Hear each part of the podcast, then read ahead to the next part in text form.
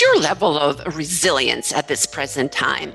How are you bearing the weight of the pandemic, the economy, political situation, and all the other daily challenges that typically touch everyone's lives in a good year? Hello, everyone. This is Boom Talk Media, and I'm BB Peters with Dr. Andrea Gould, my co host.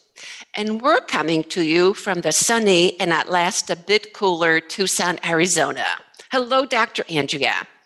Do we not have a most special program today? I'm so excited to hear our guest speak. What a knowledgeable individual we have before us. And today's conversation is about his specialty, which is collective trauma. Part one of it is recognizing it in ourselves first, understanding and defining what it is, because it's a phrase we're hearing more and more often. And so, because of the complexity of the state of affairs, we have invited Dr. Michael Marks to this conversation. He has dedicated his career to working with trauma survivors of all ages, both military and civilian, for the last 40 years we asked Dr. Marks to sit with us and speak of his experience with trauma and what we all can learn from his story, his knowledge, and his guidance for establishing a healing path. Welcome, Dr. Marks. We asked Dr. Marks to sit with us and speak of his experience with trauma and what we all can learn from his story, his knowledge, and his guidance for establishing a healing path. Welcome, Dr. Marks. Good morning, ladies. We invited you because the term collective trauma describes a state of being so pervasive for, for so many of us right now, of course, the collective. We want you to talk about how to recognize it within ourselves, maybe our families and our neighborhoods, and how we can begin to learn how to move towards transforming the doubt and detachment and mistrust and begin to become more hopeful. Okay, Dr. Marks, okay. let's start let's start if we may. Not a small little task, mm, right? No. Okay, let's start with a definition of trauma, and then we can better understand collective trauma. Tell us, please. Well, trauma in general is an internal response to either individually or collectively to a situation that overwhelms us. And that's psychologically, neurobiologically, it it it just overwhelms us. And so when that level of stress hits us, uh, one of the things the body does and the mind does is it withdraws from it, or in my world, it's called we disassociate. And that's seen in, in individual trauma, combat, car wrecks, natural disasters people just disassociate from kind of what's going on. So it's in a sense a kind of avoidance. And so when the whole, as I used to say to veterans, combat veterans especially, you know, um, our immune system will shut down when we're incredibly stressed because from the body's point of view, why do I need to worry about bugs and viruses when I got bullets coming at me. Oh God. Um, so we we get affected on all those kinds of levels, and and there are authors that talk about those kinds of things stay stuck inside of us if we don't deal with them. And the the sad part, both individually and collectively, trauma in in a diagnostic sense covers three kind of umbrella symptoms. One is um, re-experiencing. Those are the intrusive memories or nightmares or what people call flashbacks and those kinds of things. So it's it's the re-experiencing them. The other symptom cluster is arousal. So heavy breathing, we get changes in our neurobiology uh, when we think about those kind of events. And these things can trigger one another. The last one is avoidance. Okay. It's like, I don't want to deal with this. And actually, both from a individual treating people, but also collectively, it's the hardest thing to change. So let me give you an example first. okay. You just raised your hand, Dr. Gould. Okay. So think about anything you want to think about right now. Have any thought, any emotion. Think about anything you want. Okay. But don't think about your right hand. Don't think about it. Think about anything else. What are you thinking about? Your right hand. Your right hand. You're struggling to think about something else, but Right. Trying to, I was talking to somebody the other day and he was going, I'm thinking about my nachos right here. I said, right. and you had to go, don't think about your right hand, think about your nachos. Think it- Right. So the thought was, Yeah. Okay. So the avoidance, and this happens both individually and collectively, where we really want to avoid dealing with how we've been impacted by whatever the trauma is. Okay. Um, I just got off the phone with a guy, uh, a combat veteran, and we were talking about his wounding, being wounded by what happened to him. He also has physical wounds, but being, he's at a place now where he can embrace the idea that he's been wounded by what he experienced and doesn't have to be ashamed of it, doesn't have to blame anybody, doesn't have to do any of those things, but can really, um, and he said it, I acknowledge I've been wounded by what I went through. And it's like, great. Yes, Dr. Gould.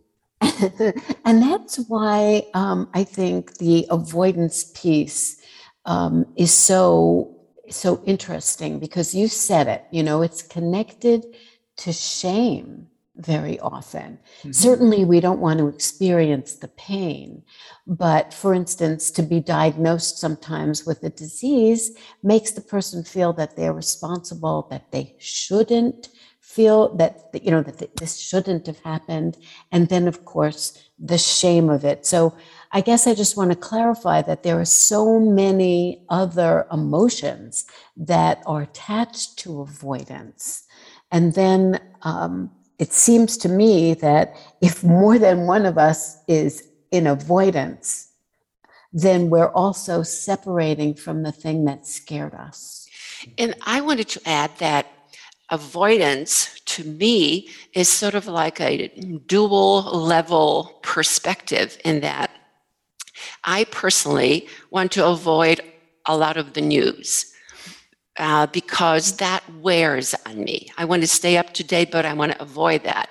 But if I was caused pain, I would imagine, and Dr. Marks, you can concur, um, that uh, I want to I, want to understand that pain more. I want to not relive it, but I want to be aware of it in such a way that I can move it past me. Sure, sure. And I think, uh, um, but I mean, there's a number of different levels I suppose I could respond to in that is to your point, Dr. Gould, is yes, there's shame, there's guilt, there's fear, uh, there's terror, there's a sense of helplessness. All these things get get are in there. Um, you know, avoidance is, you know, it's not necessarily BB that you need to okay watch, you know, twenty four seven news cycle over and over and over again. Okay, the issue even in treating uh, any trauma is not it's not necessarily reliving everything it's acknowledging everything okay which is a whole a whole different mindset um, that then watching the news not watching the news actually becomes a choice I, I think that um, it sounds like we're changing the way we relate to the trauma. That you're suggesting that if we change our relationship to it, our understanding of it, or any one of a number of ways of relating to it, that that might be a beginning. It, it starts with a little bit of distance, but that doesn't, distance doesn't mean avoidance. Right it, it's in a, s- the paradox is it's by owning and acknowledging the distance then then it becomes less distance. I'm doing distance, you're doing distance, everybody's doing this, we're isolated. Okay. Um, it's when we can say that out loud individually and collectively that then we start the start the road to healing. We're interested in the road to healing for sure. Well, and that's how do I want to say this? Unfortunately, that can be its its own trap. Um, you know, we want to we have this crisis, and our worlds have been turned upside down, and we don't want to we don't want to hang out in that space, if you will. We don't really want to pick it apart and see what that's about and what has worked, what's what hasn't, what do we take forward, what do we get rid of what different perspectives do we change uh, or not change. We don't want to hang out there. We want to get to the new normal, whatever that is. And that becomes, uh, in my experience, its own kind of avoidance. I can think of, I just again had this conversation. Uh, fathers of my generation, World War II veterans, you know, that I've dealt with over the years, they those with PTSD said, "Man, I had the best cover of all." You know, I worked hard. I rebuilt America. The world paid me off for that, and and we all got to avoid. And for World War II veterans, especially 9/11 happened, and their world literally and otherwise came crumbling down. They had to re-examine everything because they really hadn't stopped to go you know, beyond winning the war and all those kinds of things, is I was profoundly impacted by this experience. I got hurt by it. There's a famous, um, oh gosh, Pablo Neruda. I can't. The poet. Right, right the poet. the poet. He said, you know, at least in the in the veteran world, you know, there are no, there are no soldiers who go unwounded Okay. Everybody gets changed by it. And I deal with veterans all the time about this. Well, you know, those that died, they gave the ultimate sacrifice. Mine wasn't quite that bad, but it's that's not the point. It's acknowledging I got wounded by this. I got changed by this. Yes, ma'am. I, I really uh, like that perspective on it because, you know, you take something like 9 11, right? I lived 20 miles from the epicenter. You lived in Montana at that time. Barbara was living in Seattle at that time. The perspective that we had is not the same.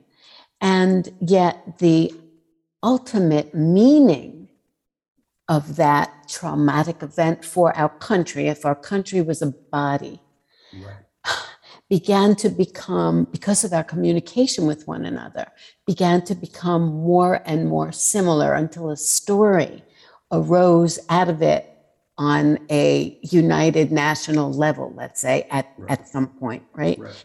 So I think moving from the understanding of collective trauma and the unique differences among people, you know, how that gets how that gets worked through is meaning a part of it, or is that the last part of it? Um, Making sense of it. Yeah, I, I think um, I don't want to say it's the end of it, but it's a big part towards the process of getting there, giving individual meaning to events. And so you, for example, mentioned 9 11.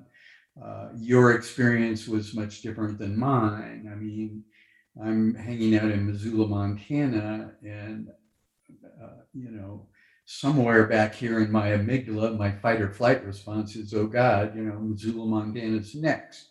Now, somebody, somebody in New York is going to go, "You got to be kidding me!" But there is that visceral, okay, and then uh, so I have to give individual meaning to it, uh, but then there's the collective meaning and and how are we going to uh, do that in a in a healthy way yeah how are we going to do that you know you just reminded me um, I was standing at the Grand Canyon this past summer and I smelled a smell that smelled like 9 11.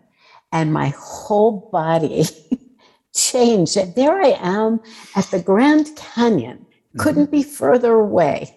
Mhm. And yet there was the, the burning from the fires in California and Arizona. That was the burning of material that, tr- that was a trigger. Right. So it's in our body. That part never goes away.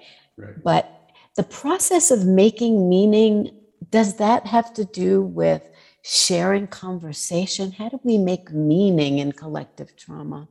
Yeah, it's having those um, conversations of how did you get impacted by this? How did you, and not, and being able to empathize with that so that you can, for example, empathize with me being in Montana, that I would feel the same fear, the same concern.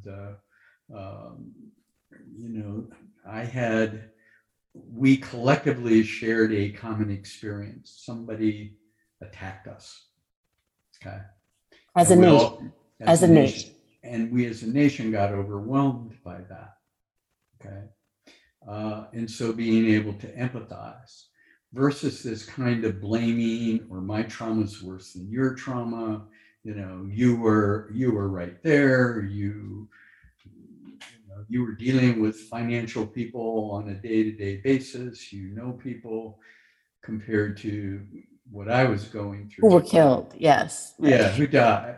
Um, And so these events that we're just talking about, 9 11, how does that take us now to COVID times and where we are uh, today, right? Are we then carrying those unresolved traumas from our past? And then they are magnified by what we're feeling today with COVID and the political unrest and uh, the economy, uh, the questionability of it, the uncertainty and doubt. Is that coming, is that even enhanced more now? I would say yes. I mean, those unresolved things get carried on and they get, when other events come up, much as Dr. Gould is talking about, then they, they trigger old wounds. So now we're dealing with old ones and we're dealing with the new ones. So it gets compounded, yes. So the unifying um, force, I think, is feeling unsafe. And that in itself, just the feeling unsafe, forget about the blame, forget about anything else, just feeling unsafe. So we have COVID, or you know, the the reporting of that um, as a trigger for we're not safe to start with. As individuals, we're not safe. Right. And then it becomes, well, how can we get safe? And then it becomes that there are things, there are ideas standing in the way of us getting safe. Right. So that's how I'm experiencing, at least understanding the collectivity of the trauma, that it becomes this complex relational issue. Uh, Like if I got mugged on the city street in Manhattan, then I don't feel safe. Then the next time I'm walking down the street, I've got eyes in the back of my head.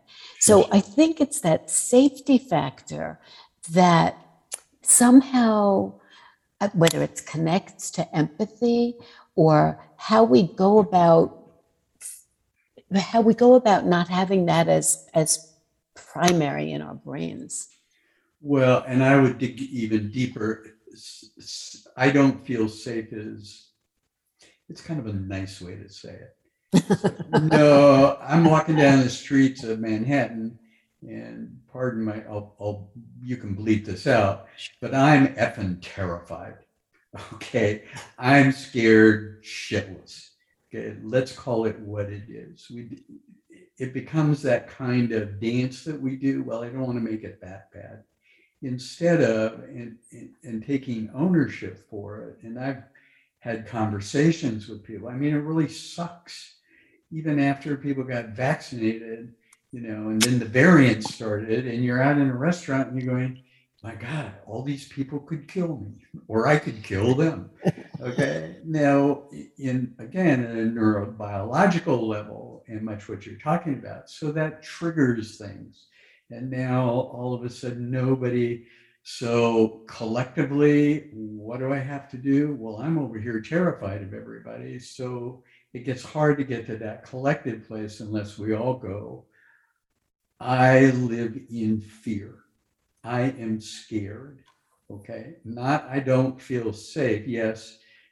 But that is an outgrowth of my fear, my terror, my need to protect myself as an organism. Okay. That that's where we start, not, well, we don't feel safe. No. Right. I need to protect myself. So I have to separate myself from you, you Mhm. all who are contributing to my inner terror. So what do I do? I separate myself further. I go home to be safe. Home being I, I hang out with those with whom I feel more comfortable. And what does that do? It separates me more from what used to be the normal, where I could go into a supermarket and you know and and then i'm hanging out with my community so And, and what happens is, as you're doing that, as you're describing this, um, I picture, and then people move into the separation of ideology as well. So they're in the home by themselves and they're focusing on the news that is fueling their side of thinking. And they continue to get separated more and more and more, right? So then the distance keeps spreading. And that's scary to me. That's really scary. And there's there is um I always like to, you know, sadly sometimes as Americans we are we we are terminally unique. Okay, like this only happens to us. I mean, if you and there are a number of historians, sociologists, what we're seeing in this country is nothing new. Okay, in response to pandemics or any kind of social unrest. Sadly, it's almost predictable. Uh, one of the things when we get scared is we look for people to blame. You're the cause of my fear. You're the this of the you know it's your fault. It's China. It's Republicans. It's Democrats. It's vaxxers. It's anti-vaxxers. It's Antifa. It's probably it's somebody and we will pick somebody. It's Jews, it's blacks, it's uh, it's women. I don't know. You know, pick whoever you want to pick. That that is a response to reduce my fear. Because if I can, if I can control make, if I can exactly, I have control. If I can make you're the problem and I can alleviate that problem, I have control. It reduces my fear rather than so it's a it's a predictable pattern. Um, I was listening to a TED talk about collective trauma by uh, a minister who was in um, Southeast Asia, in Indonesia, actually. In, in 1965, the president there started a whole thing about the PKI or terrorists, and they killed almost a million people. Okay. And so, to get to your point, Dr. Gould, how do you deal with this? Is you have to have some point of rec- reconciliation. There has to be this acknowledgement that this thing happened and this is how we responded to it. Okay.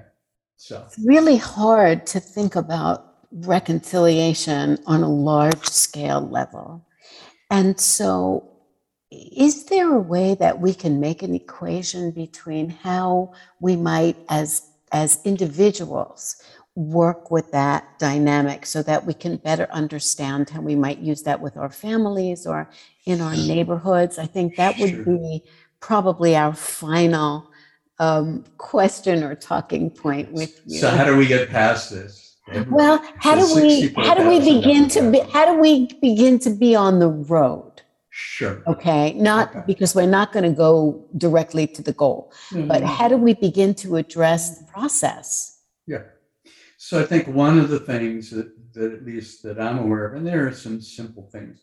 You know, you're talking about maybe watching the news. What a great way to terrorize yourself. You know, this person, that person, this group, that group, they were doing this around whatever. I mean, what a group. And your body will pick that sort of stuff up. So I think one of the things, and it's the hardest thing of all, is good self care. Mm. What are you doing in terms of being present in the moment, which is part of being present in the moment is we are living in these times that are anxiety producing, they're stressful, they're terrifying, they're uncertain. I need to start there. So then what are the things, quote, that I really can't control?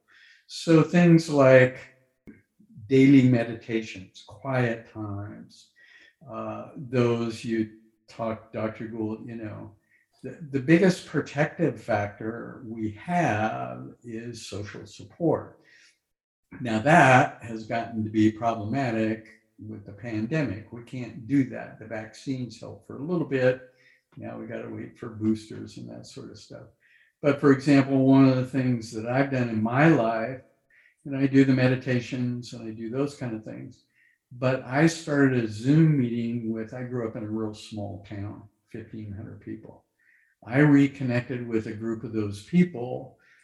At the heights of the pandemic, we were getting together once a month via Zoom. It was something to look forward to. How you holding up? What's going on?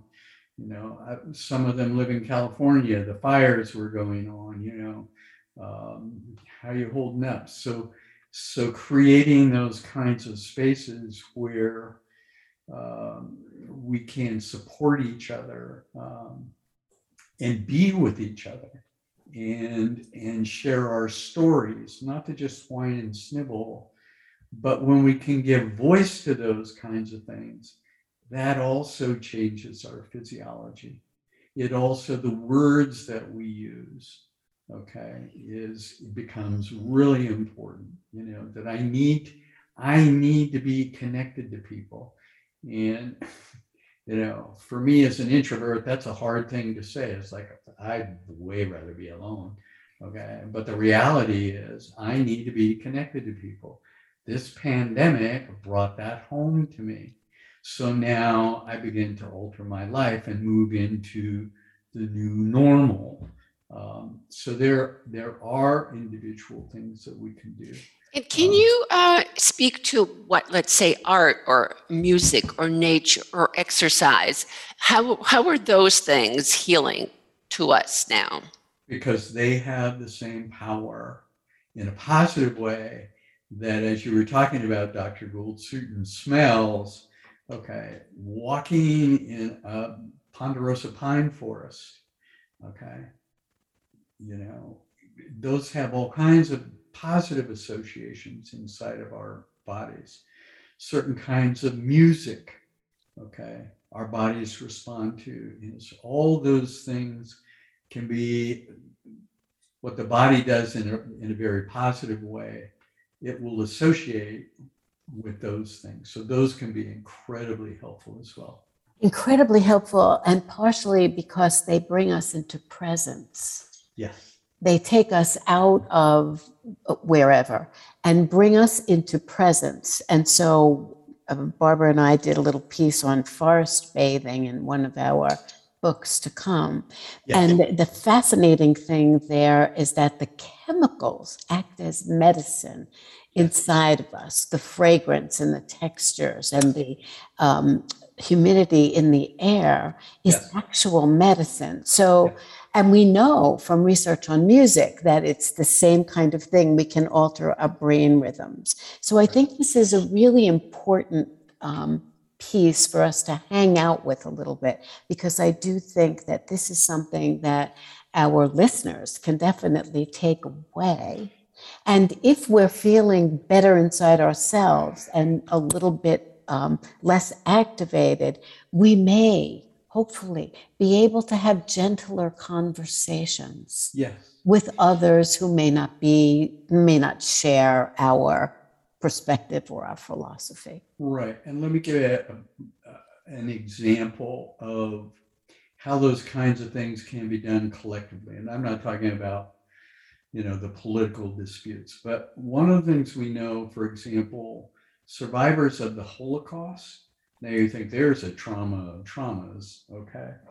Um, though the survivors didn't go into psychotherapy, they didn't go see a trauma therapist, they went to their synagogue. Okay, not saying everybody ought to go to church, but where people can begin to gather collectively and acknowledge their woundedness, not who's to blame for it or any of those kind of things, but to acknowledge that this happened. And and acknowledge and that's it. Okay? And that's what that's what happens in in a in a um, collective that's that's gathering around let's just say a religion is that it's a perspective that's offered that's way up there. It's not the perspective of the moment but it's it's a huge perspective and it keeps me from being isolated Right. Okay. I can hang out with, you know, trauma survivors, and now it's easy because I get to do it with everybody because we've survived this collective trauma. But if those where we're able to talk about it, you know, it's like, oh my God, I'm not alone. You know, I mean, I've been in groups where it's like, holy cow, there are 35 Michael Markses in the room here. you know, oh, good. Okay it doesn't change the trauma, it doesn't change what happened, but it changes me. And it changed my view of it. And it and it to come back to what we were talking about, it gives new meaning to all those things for me individually and for those of us in the room collectively. Uh, and those are the steps, those are the steps towards healing. I just want to touch right before we end on the meaning issue. You know, mm-hmm. somebody who could be, let's just say, in a car accident, very mm-hmm. frequently will say it was a wake up call for me. So that's a very good example of how, on a personal level, somebody might reinterpret a trauma. Right. Is it possible for us to do that on a collective level? I What's believe your so. opinion? Yeah. I believe so. I think of, uh, and I can't remember her name right off the bat, but for example, the woman who started Mothers Against Drunk Drivers. Okay, it's probably the classic example. Lost her 12 year old daughter uh, in a wreck that was, she was killed by a drunk driver. And this woman has saved thousands of lives because of her work. Now, does it take away the trauma, the pain? No, I suspect if you ask the woman, she'd trade all that in for one more day with her daughter. Okay, so that level of pain doesn't go away, but she's able to, in in my field, we call it post-traumatic growth. We actually grow from it. Uh, it doesn't take away the trauma. It doesn't take away any of that kind of stuff. Okay, but I'm able to take that and and in fact grow from it. And I I tease people I work with is some of us even grow up to be psychologists, you know. well, I think on this note, we will say thank you, Dr. Michael Marks, for sharing your time with us this morning. There's so much to learn about this topic of trauma, of collective trauma, of healing, the times that we're in. And we would love to have you back again on this program to ask another 25 questions at least. And uh, Dr. Andrea, any parting words before we sign off? Like, I just want to leave with the words um, post traumatic growth because there's hope and I think that that that growth is it's contingent upon all of us to imagine what that growth could be like for ourselves as individuals and then later on somewhere in a conversation with others what it might be like in a you know in a more collective way. So thank you for giving us that word and um, thank you for being here with us. And we look forward to tapping into your mountain of information and um, knowledge again soon. Be my pleasure. Take care, ladies. Wow, that was an enlightening conversation. And I think a really good beginning. And I can only imagine that so many of our listeners would have even more questions and more comments. Yes, and I think, you know, it's a topic that it unfolds. And the more you know about it, the more you understand it, the more you can actually bring healing to yourself. Um, so I am was so excited to be part of this and to learn about the experiences that Dr. Michael Marks had, uh, given his long history of working with trauma patients and his expertise in it. Um, I always love talking about serious topics to experts, right? So, uh, yes, most definitely. And we will uh, post additional comments and observations um, on our website, boomtalkmedia.com. We have a lovely blog page. We'll write more about this, but we also invite you, listeners, to contact us with thoughts and ideas and questions that you may have. And you can contact us at info at boomtalkmedia.com. And what we'd like to specifically hear from you is what ways might you imagine that you personally have grown from this if you want to say, collective trauma that we've all experienced over the past number of years. How have you personally grown? And what we'd like to do is collect those ways. And we'll do something very interesting with it, it's like collecting some ingredients for uh, one of our next podcasts. How about that, Barbara? What do it sounds think? perfect to me. Perfect. Please be in touch. We're immensely grateful to AARP Arizona for their support. Have a listen to the 30 second message from AARP about protecting yourself online in relation to dating scams. This problem is particularly daunting in these times of isolation and loneliness. Be careful out there. I matched with this cutie on a dating site. We texted all the time, but never met up. Then he asked to send him gift cards for a plane ticket to see me. And that's when I remembered a tip I got from the AARP Fraud Watch Network. Gift cards? This is a romance scam. Spent that money on self care instead. Recognize fraud sooner so your money lives longer. The younger you are, the more you need AARP.